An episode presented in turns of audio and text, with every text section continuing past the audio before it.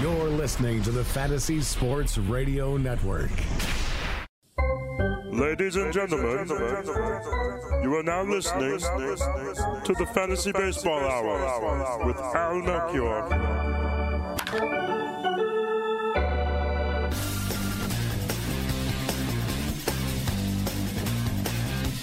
Welcome, everybody. This is the Fantasy Baseball Hour, and I forgot to wish you all a happy Monday. So, happy Monday, and thank you for tuning in. I'm your host, Al Melchior, and uh, busy, busy show today on a weird, busy Monday, uh, deadline lock Monday. Uh, we were supposed to have Patriots Day game this morning. Of course, that got canceled all the way back yesterday on Sunday, so it shouldn't have, hopefully, didn't take anybody um, by surprise. But even so, uh, setting my lineups uh, this morning. A uh, little bit of drama with with uh, some of the leagues where the, the, lineups locked anyway, and then had to get some commissioner help. And uh, but uh, hopefully, and I would think probably, you've still got a few more hours to get your lineup set. The uh, first pitch is now 6:35 p.m. Eastern at Yankee Stadium. Marlins at Yankees. So um, you know, if you've got some time, uh, I tell you, I've got some time to answer some lineup lineup questions. Uh, got uh, a few sent to me already, so I will take care of those later on in the show. And also a little bit later on in the show, going to have Keith Farnsworth from Fantrax. He just recently wrote his three up, three down column. We'll see who Keith likes and who Keith doesn't like so much uh, for the coming weeks. And Keith and I are also in the same TG FBI league. Um, if, for those who who don't know, that's uh, the Great Fantasy Baseball Invitational. There's 13 different leagues, all with uh, folks from the industry. Uh, and so Keith and I are in the same one. We're actually in league number 13. And uh, so we're going to compare some notes, take stock of our teams uh, through uh, basically two and a half weeks. And as usual, take a look at the recent standout performances and a lot of news, particularly injury news, to get to. So I'm going to get to it. Uh, Kevin Kiermaier is going to have surgery for a torn ligament in his right thumb, and he is expected to miss 8 to 12 weeks. So he injured the thumb on a slide uh, on Sunday. And, um, you know, this is just uh, yet another season, I believe the third one in a row where Kiermaier is going to miss months due to an injury. He was uh, off to a pretty slow start too, but uh, this is very disappointing news uh, if you're a Kevin Kiermaier owner, which I am. And uh, as for right now, uh, it's not really you know clear how the Rays are going to handle that. Now their lineup is actually out. They're playing the Rangers tonight. Martin Perez is starting for the Rangers, and Center field, uh, you're going to have Mallex Smith there. That's not too surprising. I figured he was going to shift over from left field. Uh, but left field is going to be manned by Johnny Field. So, great name for somebody playing in the outfield or really anywhere on the diamond. Uh, so, Johnny Field's going to bat eighth and play uh, left field. I imagine this is probably going to be a short term situation where uh, Kevin Cash may mix and match a bunch of different people uh, out there I think we could see Brad Miller coming off the DL maybe later this week. And that would provide, I think, a much easier and probably more stable solution for the Rays because uh, Cash could just put Brad Miller in a DH, and then you could have uh, Denard Span uh, probably get a lot a lot more time in the outfield. That's just complete. I've not read anything to that effect. That's if I were managing the team, that's what I would do. And maybe Kevin Cash shouldn't do that because I have no major league managerial experience. So, for whatever that's worth, that strikes me as the longer term solution there uh, in Tampa Bay. Uh, good good news for Salvador Perez. He has started a rehab assignment at uh, Double A Northwest Arkansas, and in his first game on the rehab assignment on Sunday, hit a home run. So that is very good news. Uh, obviously, good news to see that uh, you know he performed well but also uh, Perez could be back much, much sooner than was uh, initially anticipated. And I'm sure you recall that Perez hurt himself uh, carrying luggage and uh, the MCL on his left knee. So uh, that uh, that's uh, some good news, so much needed. good injury news is all of our fantasy DLs are getting clogged up. We got a, whole bunch of shorter term situations I'm going to get to, but uh, Josh Harrison, he's going to be another player who's going to be out for quite a while. He was uh, hit by a Jose Urena fastball on Sunday, and he has uh, suffered a fracture to the fifth metacarpal of his left hand and is expected to be out for about six weeks.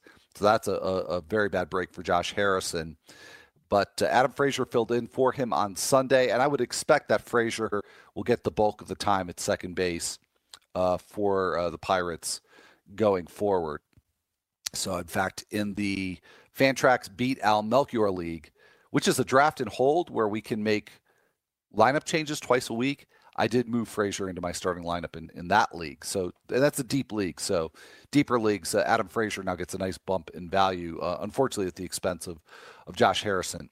Now, as far as some of those uh, more day to day type situations that you're probably wanting to know about, if you haven't set your lineups yet, uh, according to Alex Pavlovic of NBC Sports Bay Area, Giants manager Bruce Bochy says that uh, Buster Posey's got a swollen right thumb but will be back in the lineup on Tuesday. So I've got him in my lineup. Uh, so I, I, don't think there's any need to bench Buster Posey unless, you know, maybe you have, I don't know, Willson Contreras on your bench or something crazy like that. So yeah, no, start Buster Posey this week. Uh, Jeff Samardzija is probably going to need another rehab start. Didn't go all that great in his last one, so he will not be back this week. And Johnny Cueto is set to start Tuesday, so he's just getting pushed back basically uh, a little bit, uh, a very short uh, stint on the DL for Johnny Cueto. So good, very good news for him. And uh, Will Smith also um, working his way back, and I believe he is due back around May 1st. That one obviously not as uh, fantasy relevant, but if Smith is you know anywhere near as good as he was um, a couple years ago, he could could become fantasy relevant. Uh, let's see. Um, Mookie Betts, he sustained a left foot contusion, but uh, so X-rays were negative on him. He is day to day. I think it's safe to start Mookie Betts. Um, Eric Hosmer is day to day. He missed both Saturday and Sunday this weekend due to mild back tightness, and Chase Headley filled in for him at first base. JT Realmuto could be back sometime this week. I'd say not soon enough that you could start him this week, but particularly in daily lineup leagues, definitely get your antenna out for that return because it looks like that's going to be very soon. Anthony Rendon fouled a ball off of his toe and missed both Saturday and Sunday. He is day to day. And uh, let's see, Wil Myers uh, probably not going to be back in the next few days. Uh, he's been uh, throwing and taking batting practice, and then uh, probably going to need a, at least a couple of uh, rehab games. So he might be back with the uh, with the Padres by like the end of this week, according to uh, MLB.com. Uh, few DL situations, in addition to the ones we've already mentioned. Taijuan Walker has gone on the disabled list with a forearm issue.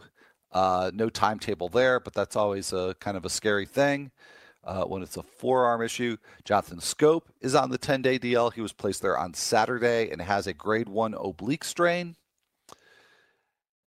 Uh, let's see. Uh, okay, this is not an injury situation, but Ronald Acuna, there is no definitive date for his return if he gets hot this week, according to a report on MLB.com. If he just starts to heat up all of a sudden, we could see him maybe later this week, but that sounds pretty tentative. So we may have to wait maybe another week or so or more uh, for the debut of Ronald Acuna. I have also not seen anything yet imminent about Nick Senzel. I've not seen anything positive or negative about Senzel. So uh, if you were thinking he's going to be up any time now, that absolutely could happen.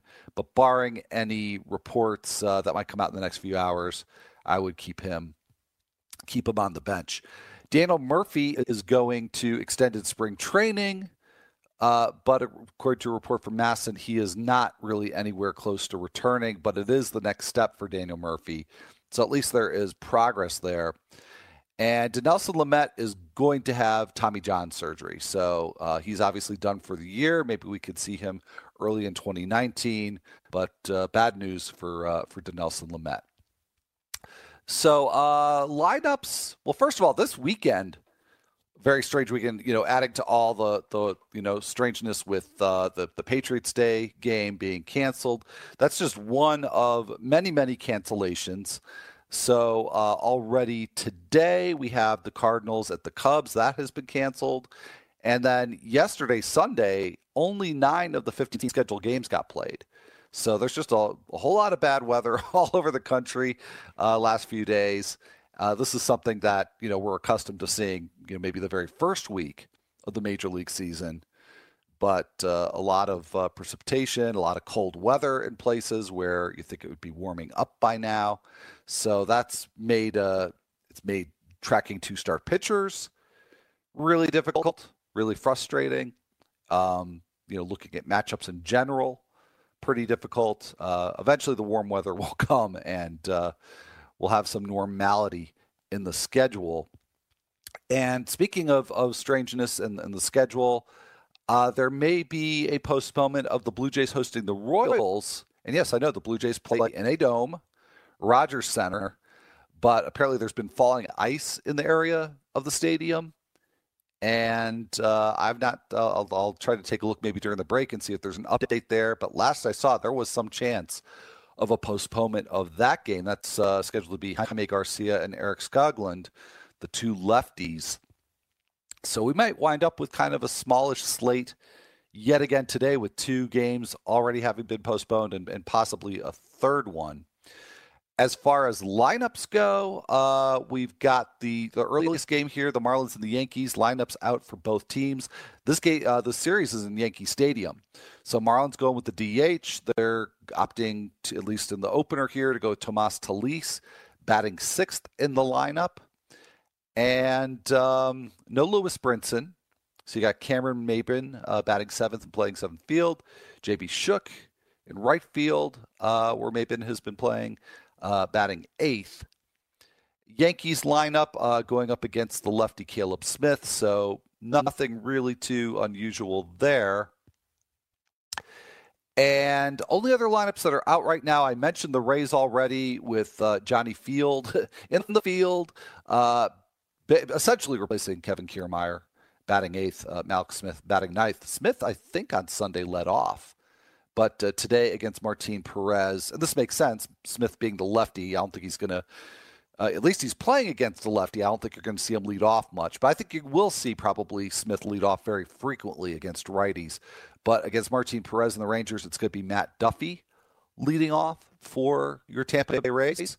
And the Phillies lineup is out. That's a 7:35 Eastern start at SunTrust Park in Atlanta. Julio Teheran is going to uh, toe the slab for the Braves. And for the Phillies, you got Scott Kingery leading off for them.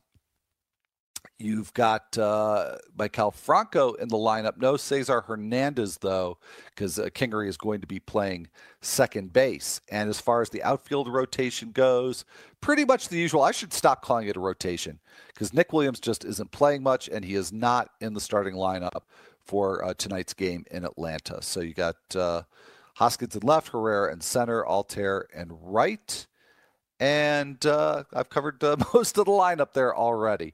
So uh, that's your Phillies lineup, and nothing much else there to see.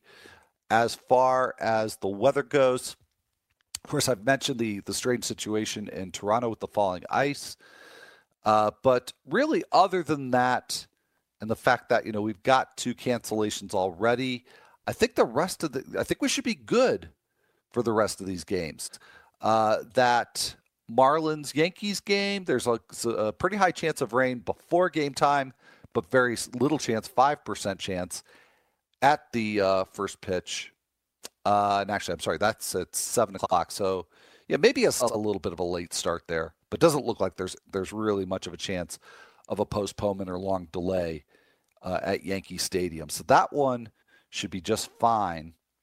And uh, yeah, a little bit of a rain chance uh, well, obviously the Mets hosting the Nationals, so same weather uh, in Queens pretty much as, as you've got in the Bronx. Uh, Pittsburgh hosting the Rockies, similar situation there. Rain before first pitch, but very very little chance of rain afterwards. So I think you're you're pretty well safe, and that's a good thing because, like I say, it's a it's a smallish slate that's getting smaller uh, throughout the day here.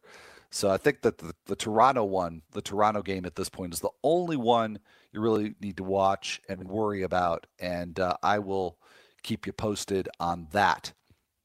So uh, coming up, uh, like uh, very shortly, in fact, we're going to head to break in about one minute here. But on the other side of that break, I'm going to have Keith Farnsworth here, uh, one of my fellow Fantrax writers. And as I mentioned, he's written his three up, three down piece. Uh, so we're going to look at the six players that he's covered there. But um, we're going to use this as a bit of an exercise. And I'm actually going to be writing a piece for Fantrax and how one sizes up their team after just a couple of weeks, or to be more accurate in our case right now, two and a half weeks, because it's at the point now where uh, there, there's certainly a broader range of players that you could consider dropping, and yet we're not that deep into the season. So there, there could be some danger of overreaction. But uh, we'll kind of get a, a jump start on that process when Keith joins me on the show, because to be honest, the Great uh, Fantasy Baseball Invitational not going so great for either of us so far. Uh, so we're gonna we're gonna dig into that a little bit, and that should be uh, that should be pretty interesting. And uh, so as I also mentioned uh, at the outset, be taking your lineup questions if you got them. I'll check uh, over the break for those because there were several right at uh, showtime. So, uh, anyways, that uh, sets us up nicely for the rest of the show. But we do have to head for break. And when I come back, Keith Farnsworth will be here too, so don't go anywhere. Be right back.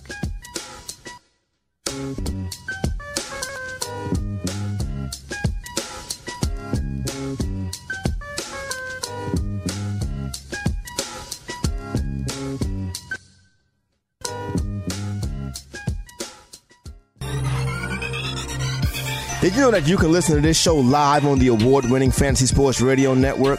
Listen on the iHeartRadio app, the TuneIn Radio app, or download the Fantasy Sports Radio Network app. The Fantasy Sports Radio Network is the only totally free 24 7, 365 Fantasy Sports Network of its kind without a subscription. Check out YouTube Live on the Fantasy Sports Network YouTube page and participate in the program in there, where you can ask questions, discuss the topics with other fantasy enthusiasts, or tell everyone that you disagree.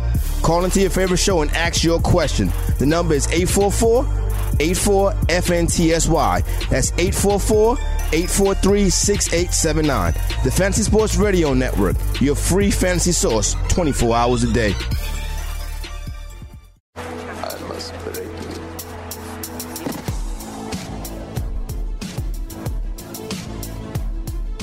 Welcome back, everybody. This is the Fantasy Baseball Hour. I'm your host, Al Melchior. And as promised, Joining us uh, from Fantrax and also from Rotographs, Keith Farnsworth. Uh, welcome back to the show, Keith. Hey, how are you doing? Uh, I'm doing pretty well. Pretty well. I was just saying at the beginning of the show, it's been a it's been a more frantic Monday than usual because there's been confusion in a couple of my leagues with the the change in the first pitch and you know getting the the you know lineups unlocked so you know I can get the lineup set and uh, just seems like there's a there's a lot of confusion and you know a lot of a lot of canceled games and all that kind of stuff. But never good, a dull good. moment. That's right. Never a dull moment. So, uh, but yeah, going going well. Uh, and uh, I do want to get to uh, the piece that you've just recently written for Fantrax. Uh, but also, uh, I just want to cut in for a second here because I, in the last segment, I said I would look for updates on that Blue Jay situation, part of the Monday weirdness, where there's falling ice in the area of Rogers Center. And uh, Blue Jays uh, sent out a tweet that's now 18 minutes old saying they're currently working to repair the damage uh, to the Rogers Center roof compare, uh, uh, caused by falling ice from CN Tower. Uh, they're assessing the situation and will provide updates shortly. So I guess I'll check again at the next break and see if that game's going to be played. Gotta say, it doesn't sound good. Yeah, sounds bad. Yeah, absolutely. Well, there's bad and good in your three up, three down column. So, well, let's uh, since we just talked about something bad, uh, let's start with the good. And uh, who are the players uh, you're liking right now? You know what? In looking into Cesar Hernandez for the Phillies, um, I don't know that I've been this excited about kind of digging in on early season stats that I was with Hernandez.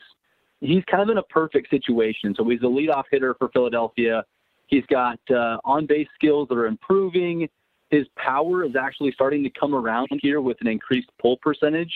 And so when you look at him as a solid batting average, good runs scored, if he can grow into some power and still steal like 17 or 18 bases, I mean, he could be a top 10 second baseman this year. I, I think he could. And, and he, uh, you know, he has some on base potential too, which is nice for points leagues and OBP leagues. So there's there's a some broad appeal there uh, for Hernandez to be sure. Uh, do you have any concerns about Scott Kingery uh, biting into his value? And I know Kingery's playing all over the place, so uh, that damage is kind of being spread out so far. But uh, do you have any concern there?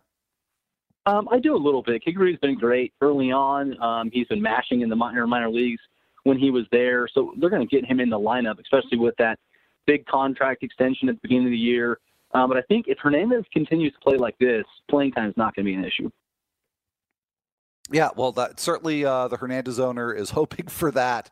And it, it's a tough call. I mean, I think going into the year, people were sort of targeting Maikel Franco coming off a, of a disappointing season and say, okay, that's that's where the playing time is going to come from.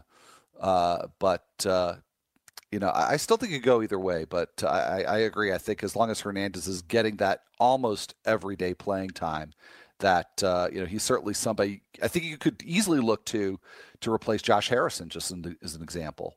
Um, you know, exactly. if you needed a second baseman for whatever reason. Um, you got a couple of other middle infielders uh, on your three up. So, what are you thinking uh, about them, and, and who are they? well, Tim Anderson was another one that's kind of been getting a lot of uh, a lot of love the last few weeks. He's stolen bases at an unbelievable clip. So, in his first 11 opportunities this season, he stole six bases, um, which is just you know incredible. It's probably not going to continue at that pace, but you love to see the hyper aggression on the base paths early in the season for him. Uh, my only question with him going forward is can he get on base enough to utilize that speed? So he's been, you know, one of the the worst as far as plate discipline goes. His strikeout rate's not great this year. Um, he walked, you know, the a league worst uh, walk percentage in 2017. So he needs to kind of get on base a little bit more to use that skill set. Yeah, uh, absolutely. Although I mean, he's you know, it's very early. We're talking small numbers, small samples in general. Uh, last year, he walked a total of 13 times. He's already up to four this season. Yeah, uh, Anderson. That's definitely so, good. So it, it's it's good, but uh, he's also striking out more. Uh, so you know, I guess what what what is given is also taken away, and um, he hasn't made made much progress. I'm looking right now at his uh, swing rate on pitches outside the zone. Last year it was 41 percent, which is you know pretty bad. It's like Eddie Rosario territory. Uh, I think actually Eddie Rosario improved from that level. Uh, and and Anderson's still pretty much there at about forty percent. So that, that that's definitely a concern. And I'm glad you brought up the steals because whenever I've talked about Anderson over the last couple weeks, it's been a reference to the growing power. But you know, other than, other than the walks, I mean, he seems to be sort of the complete package so far. Yeah, he's been good. Absolutely. So, uh, and then Dansby Swanson rounds out your three up. Uh, obviously, off to a good start and a much better start uh, than maybe uh, a lot of people were expecting after last season. Uh, what do you see there that you like and, and, that you think could be sustainable? Well, him as far as statistics go, it's it's more of just kind of an opinion with him. I mean, his stock value went sky high when he got drafted. Um, poor performance early on in his major league career brought him way, way, way down and now in a, a pretty small sample this year, he's he's hitting really well, um, kind of doubles power. His on base percentages increased. His exit velocity has increased. Um, so it shouldn't really be a shock to anybody that he's not as bad early on this season as he was last year. But uh, for him, it's kind of just a wait and see for me. Uh, we need to see probably you know 100 to, to 200 at bats before we really buy in. But um, if you want to get him in leagues, you're going to have to do it pretty quickly. I, I absolutely agree with that. And um, let me ask you this, because I'm actually going to go back to a, a, show I did last week where I talked about how Swanson at that point was being added to a lot of leagues. I made a comparison between him and Dixon Machado, uh, somebody who's you know where the interest is not quite as great. Uh, if you could have either Swanson or Machado, which one would you pick up? No, I'm definitely go Swanson. It, uh, it's just okay. because of the pedigree. I think that you know, former number one overall pick. Um, I think he's 24 or 25 years old. Nothing, nothing very old. Um, so I'm definitely going to go with him just based on the upside right now. Yeah, well, that was. I also did a poll to that effect, and I think it was something like 85 to 15 in favor of Swanson. And I was just kind of making the point, like, take a look at Machado too. He's got all these doubles. Uh, he's got the exit velocity increase like Swanson does as well. Um, but you know, I, I, I uh, definitely see the, the the the side for Swanson as well. Uh, all right, let's get to your three down. Uh, who are you not so hot on at this point? Well, Evan Longoria was one, and it's it's kind of just there wasn't a whole lot of statistical analysis in this one. It was more of a, you know, what are we expecting from Evan Longoria in San Francisco? Um, you know, 20 home runs last year. If he gives you 20 home runs and 260 batting average, like he did in 2017, you know, that's not entirely helpful. I mean, that's just not really going to do much for you in fantasy leagues. In fact, at this point, it may actually kind of hurt you. So uh, a, a, pretty rough start to the season and his career with the Giants. Uh, my recommendation on that was just kind of to move on pretty quickly. I agree. Third base is so deep that um, you, you, need to see something pretty reassuring from Longoria earlier early on, and we just haven't gotten it. So that absolutely makes sense to me. And uh, how about you? Included Jason Kipnis. I think he got some people a little bit uh, excited about him in spring training, but uh, you're not so excited about him right now. No, and, and actually, he was one that I kind of just want to wait and see right now. I think Kipnis is it, it, can help you when he's healthy in fantasy. You know, deep leagues obviously more than the shallow leagues. Um, but I do actually like his increased fly ball rate in the last couple of seasons, and I think he could kind of be sneaky for a little bit more power. We saw that in spring training. Uh, but right now, I think he's one that I'd rather just kind of wait and see. I know he's down pretty pretty far in league so far, but um, I'd prefer to kind of wait on him if I have the opportunity, maybe just sit him on my bench for a few weeks.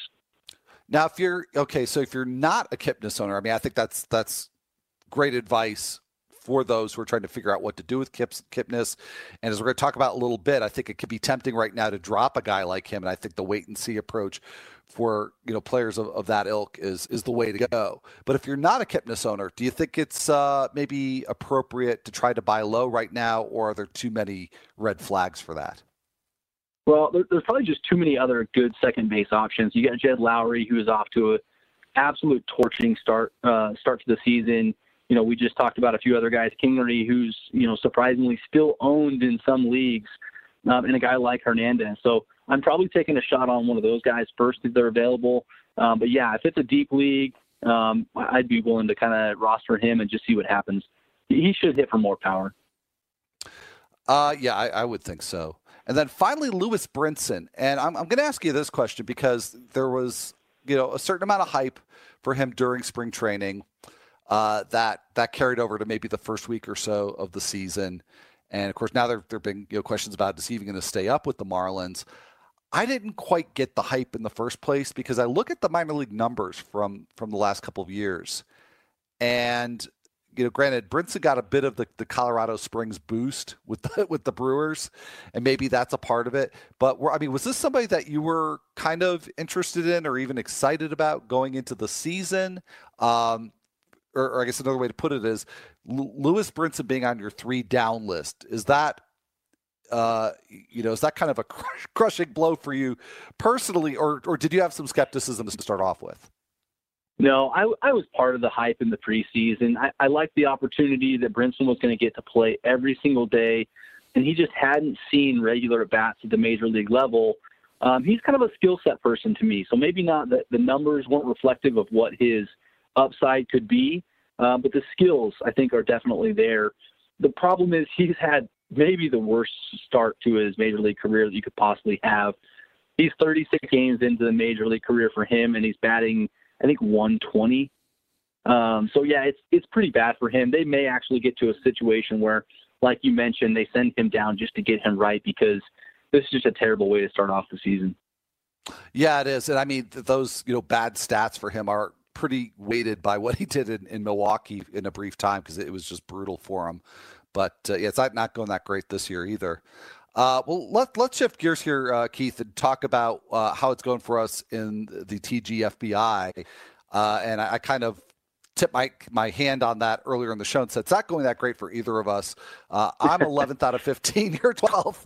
Uh, it is early, so I know I'm bouncing around a bit in the standings, but I'm have, having a hard time cracking the top half.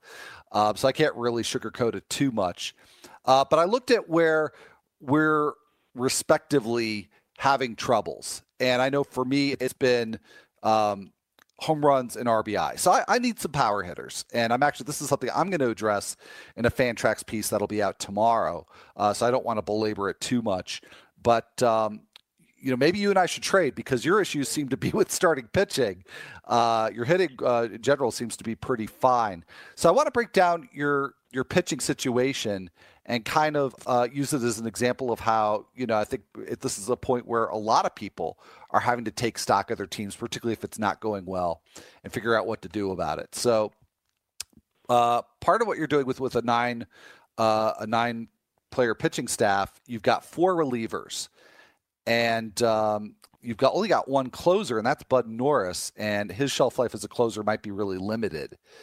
So, uh, was this a, a, strategy that you went into uh, to to target uh, setup pitchers and middle relievers for for Ks and ratios, or is this just sort of what you you know what you wound up with?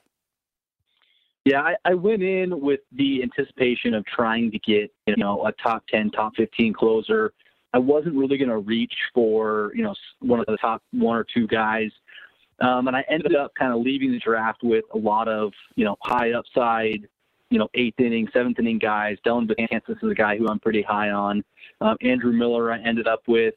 Um, and since then, I've been trying to piece together guys that are going to put themselves in situations to hopefully get saves in the future. So I had to go pretty big on on FAAB this week and spent about 30% of my my total FAAB for the season on three kind of speculative saves guys.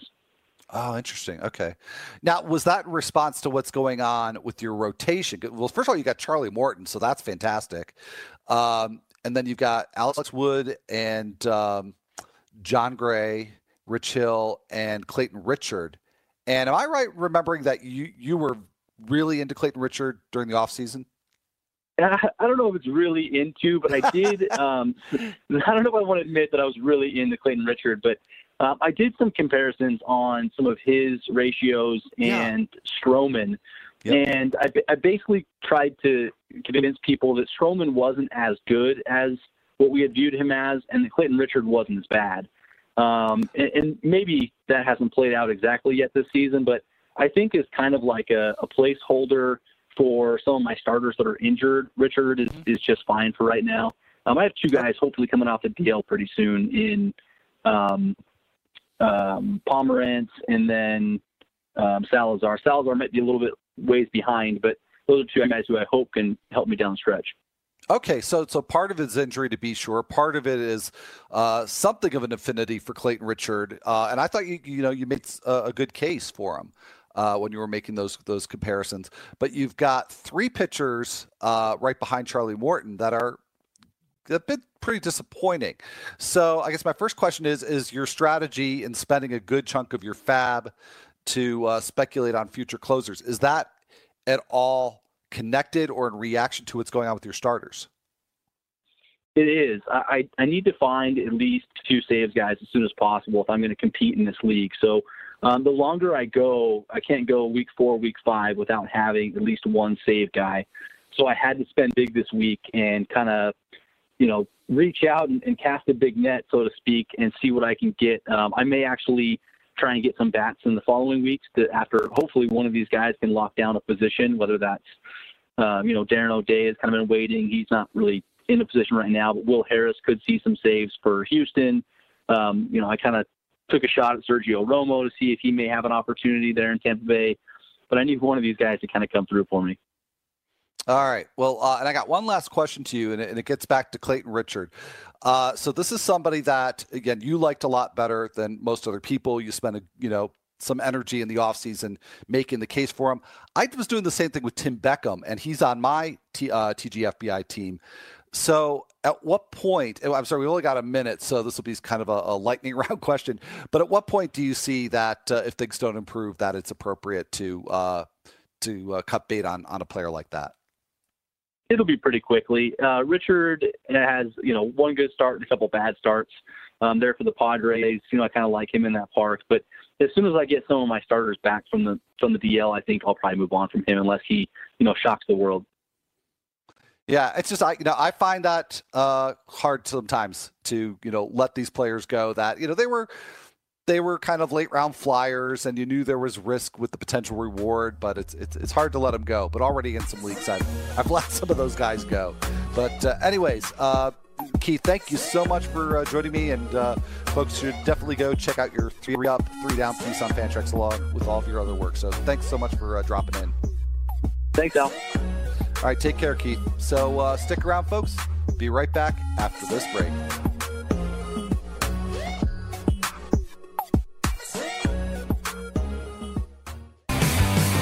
Have you ever wanted to have a fantasy expert in the palm of your hand? Or better yet, in the pocket of your khakis? Well, check it out. Now you can. It's the Fantasy Sports Radio Network app. Download it now to your phone. We promise no weird viruses, no strange tracking things, just 24 hours a day, seven days a week of pure fantasy knowledge dropping all over your head. It's the Fantasy Sports Radio Network app. Stop being a weirdo and streaming it online. Get it on your phone. Take it with you everywhere you go.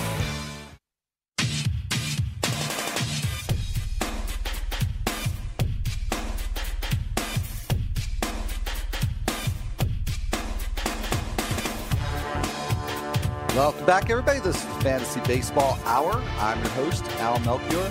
And thanks again to Keith Farnsworth for uh, joining us on the last segment. And uh, as we both try to improve our standing in the Great Fantasy Baseball Invitational, it's early. so uh, don't do anything too crazy with your roster. Uh, but it is time to take a, a harder look at uh, some of the players that uh, aren't quite living up to expectations. Um, also got a few update, uh, or I'm sorry, lineup updates, and I do have a Blue Jays a non-update update, which is that uh, there's still no additional word from the Blue Jays uh, on whether or not that game's going to be uh, canceled or delayed uh, tonight uh, at Rogers Center. Which, if you're just tuning in, has been pelted by some some falling ice from the CN Tower. So the the officials investigating that uh, whole situation there and, and, see if the the venue is going to be all right uh, for uh, tonight's game against the Royals. So again, if I see anything before the end of the show, I'll pass it on. Otherwise, uh, check your your local Twitter feed for the latest news. Uh, all right, so I'll get to some lineup updates as well, some stand-up performances, and your uh, lineup questions. But first, a reminder that you can dominate your DraftKings and FanDuel Major League Baseball contest this summer with Daily Roto's MLB projections and optimizer. Just go to dailyroto.com slash premium and save 10% with the promo code FNTSY to use all the very same tools and projections that Millionaire Maker winner Drew Dinkmeyer uses. The tools don't just work for football. This is the same site that Drew used for last year's top five $150,000 DraftKings Live final finish. So head over to dailyroto.com slash premium, save 10% with the promo code FNTSY, and go and see the results for yourself. Okay, so just uh, a few lineups that have been uh, submitted since uh, the uh, earlier in the show when I, I went over lineups, uh, the Braves lineup is out. There's really nothing much there uh, that's uh, going to impact you. Mets lineup is out, and uh, no Yoenis Cespedes. once again, Brandon Nimmo leading off and playing right field. So we got an outfield of Nimmo, and we got um, Lagares in center and Conforto in left. So that's your your Mets lineup. Jose Lobaton catching. They have not apparently gone for the upgrade yet with both uh, Travis d'Arnaud and Kevin Plawecki out for quite a while. Uh, actually, for for a very long time. Uh, let's see, and the Reds lineup is out. No Jesse Winker. Uh, so you've got Phillip Ervin in right field, along with Billy Hamilton and Adam Duvall in the outfield. Phil Gosselin is your third baseman today for the Reds, batting eighth. That's uh, Luis Castillo versus the lefty Brent Suter. And that one, that's a 740 uh, first pitch Eastern time. I should say, really, it's 640 Central because that game is in Milwaukee. All right. So uh, let's. Uh, I'll try to do this quickly because uh, actually you've sent me quite a few lineup uh, questions for this week, and I want to do my very best to get to all of them. But a few few performances of note, and certainly the one that we were all watching last night was Bartolo Colon uh, teasing us with a perfect game through seven innings. Uh, so that was really something. And uh, he, of course, was locked in a duel with Justin Verlander. So that was a that was a really fun uh, fun game to watch. Uh, both pitchers, you know, had a had a great night. Uh, Colon went seven and two thirds, just allowed one hit and one walk. Figure if Colon's going to be perfect with anything, it's not walking anybody, but uh, did walk somebody in the in the eighth inning. Uh, just one run, uh, seven strikeouts, so nearly a strikeout per inning against the Astros, who don't strike out a whole lot. Uh, and so I would assume that Colon gets another turn. And if he does, it would be this weekend against the Mariners. And boy, am I rooting for an Ichiro Bartolo Colon matchup this weekend. That would be awesome. But Verlander uh, uh, continuing uh, his outstanding start to the 2018 season 11 strikeouts in eight innings, one run on a hit and a walk. So very similar numbers, oddly enough, for Colon and Verlander, although uh, Verlander with uh, four more strikeouts. So not much really to say there. Uh, although I, I know I expressed a lot of doubts about Verlander during the draft prep season. Uh, looking at the bulk of the work that he did last year before he came over to Houston, and he's really picked up where he left off. So, bad on me. But that said, even so, I do have him tout wars, even with uh, all of the skepticism that I had uh, during the offseason. And Joey Lucchesi has kept it going. Now, granted, uh, the start on Sunday was against the Giants. That's been a pretty good matchup so far. He went six innings, just one run on five hits and no walks with nine big strikeouts for Lucchesi. So, uh, really pitching above and beyond, I think, what, what the minor league numbers would have suggested. I'll be very interested to see uh, how he does against some, some different teams. He did very well against the Rockies in a couple of starts, uh, did well in a matchup that uh, if he you know is going to be good over the longer run, you would want to see him do well against the Giants. So we'll uh, we'll see how that goes. But at this point, I think you do have to give Lucchesi a flyer in just about any sort of format because in the ten of the twelve team formats, you know if it doesn't work out, you could replace him pretty easily with with a, a, a quality arm. And in the deeper formats, you know at this point, I think he's he's earned his his way onto uh, one of those rosters. Uh, Sean Manaea continuing to succeed, even if he's not getting a lot of strikeouts.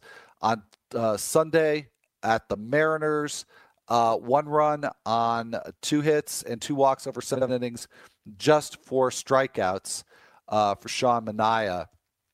So I, you know, I do have a bit of concern about him, uh, just because this is somebody who, uh, in the past, has had some some fly ball tendencies.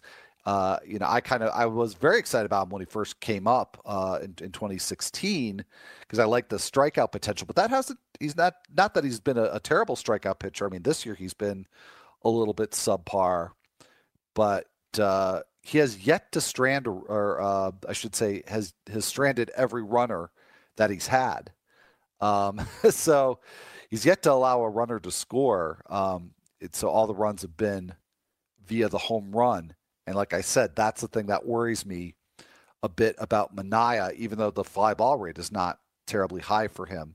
So I think he might be getting a little bit overhyped, uh, to be honest. But uh, you know, so far so good. A 1.63 ERA for him. Uh, control's been very good. He has a otherworldly 0.72 WHIP, and uh, he's thrown a lot of strikes. So I do think that the low walk rate is legit. I think that the low whip, well, obviously, I think it's going to get over one at some point. Uh, he could be uh, a legit low whip guy, but I, you know, I really don't know about that ERA if he doesn't start uh, missing a few more bats uh, that he does.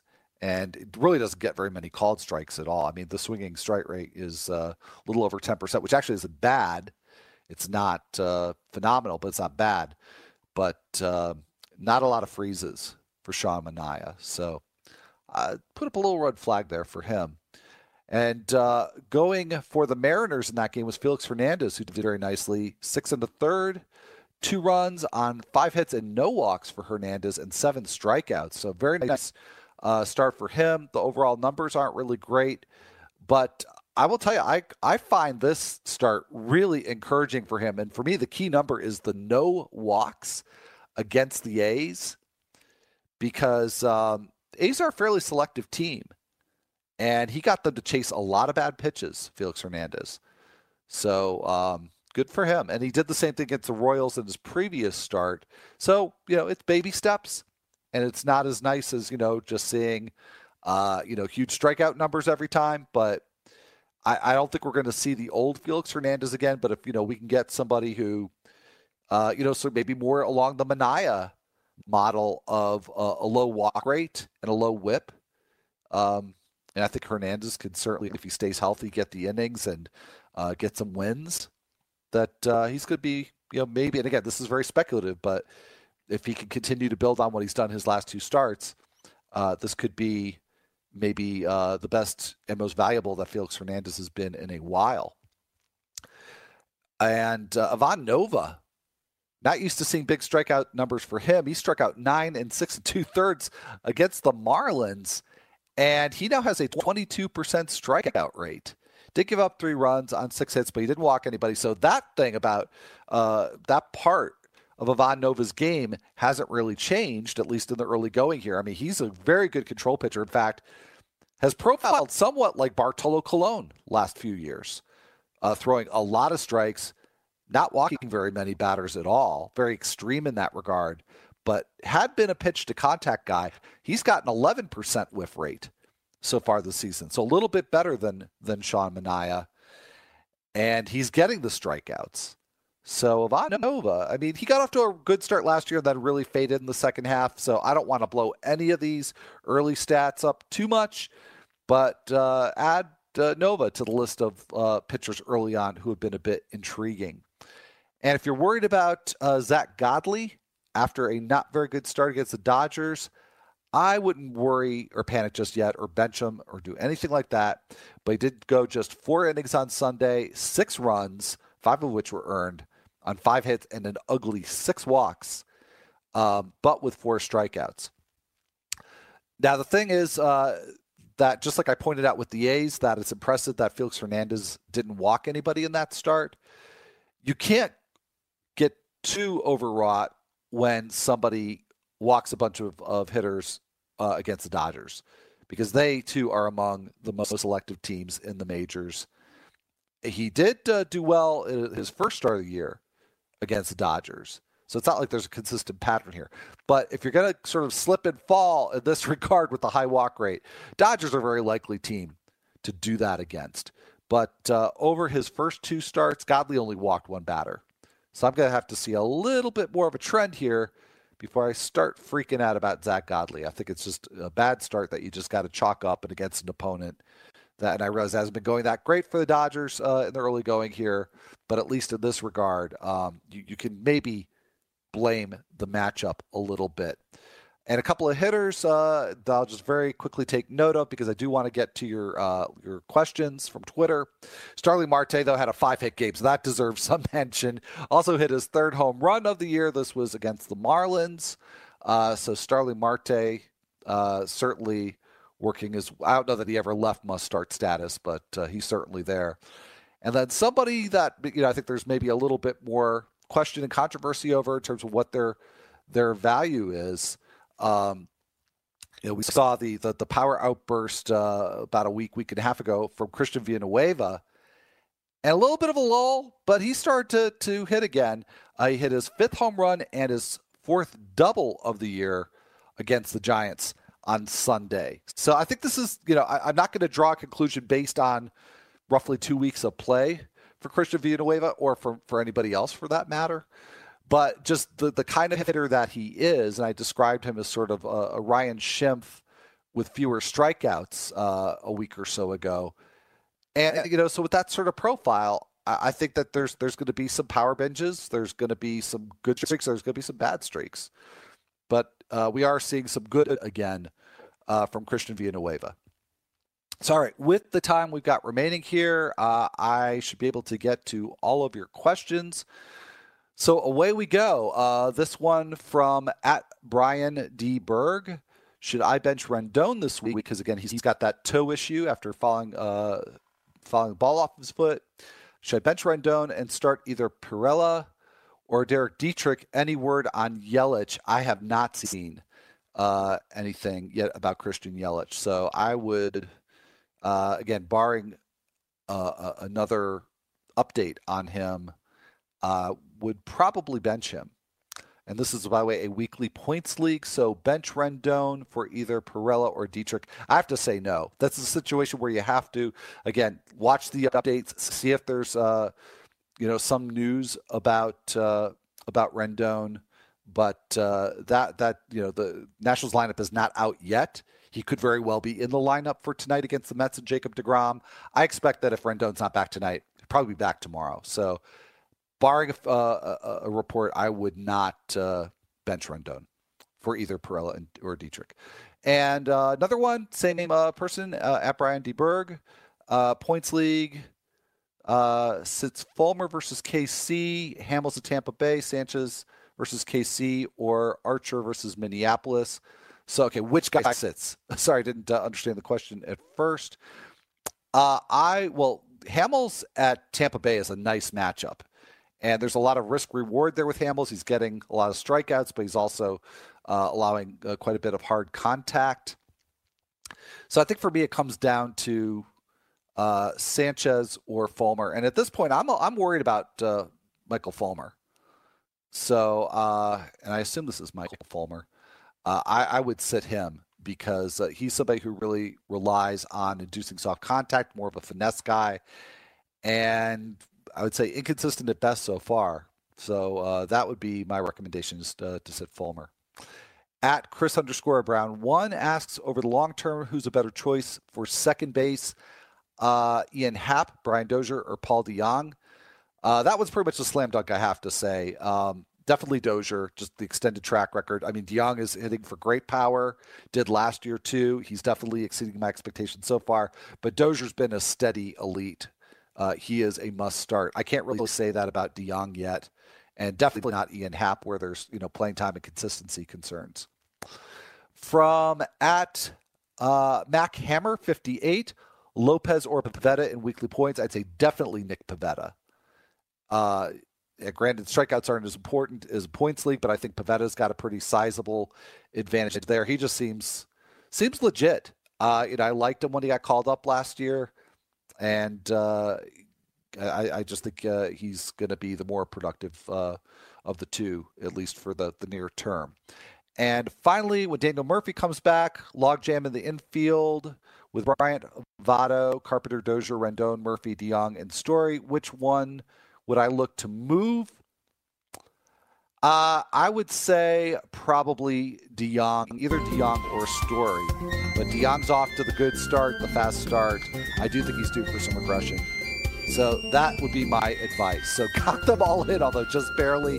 Thank you for tuning in. Have a, a, a great week coming up. Uh, good luck setting your laps if you haven't finished doing so. And I will be back here tomorrow for Tuesdays with Modica. I will see you then. Have a good one, everybody.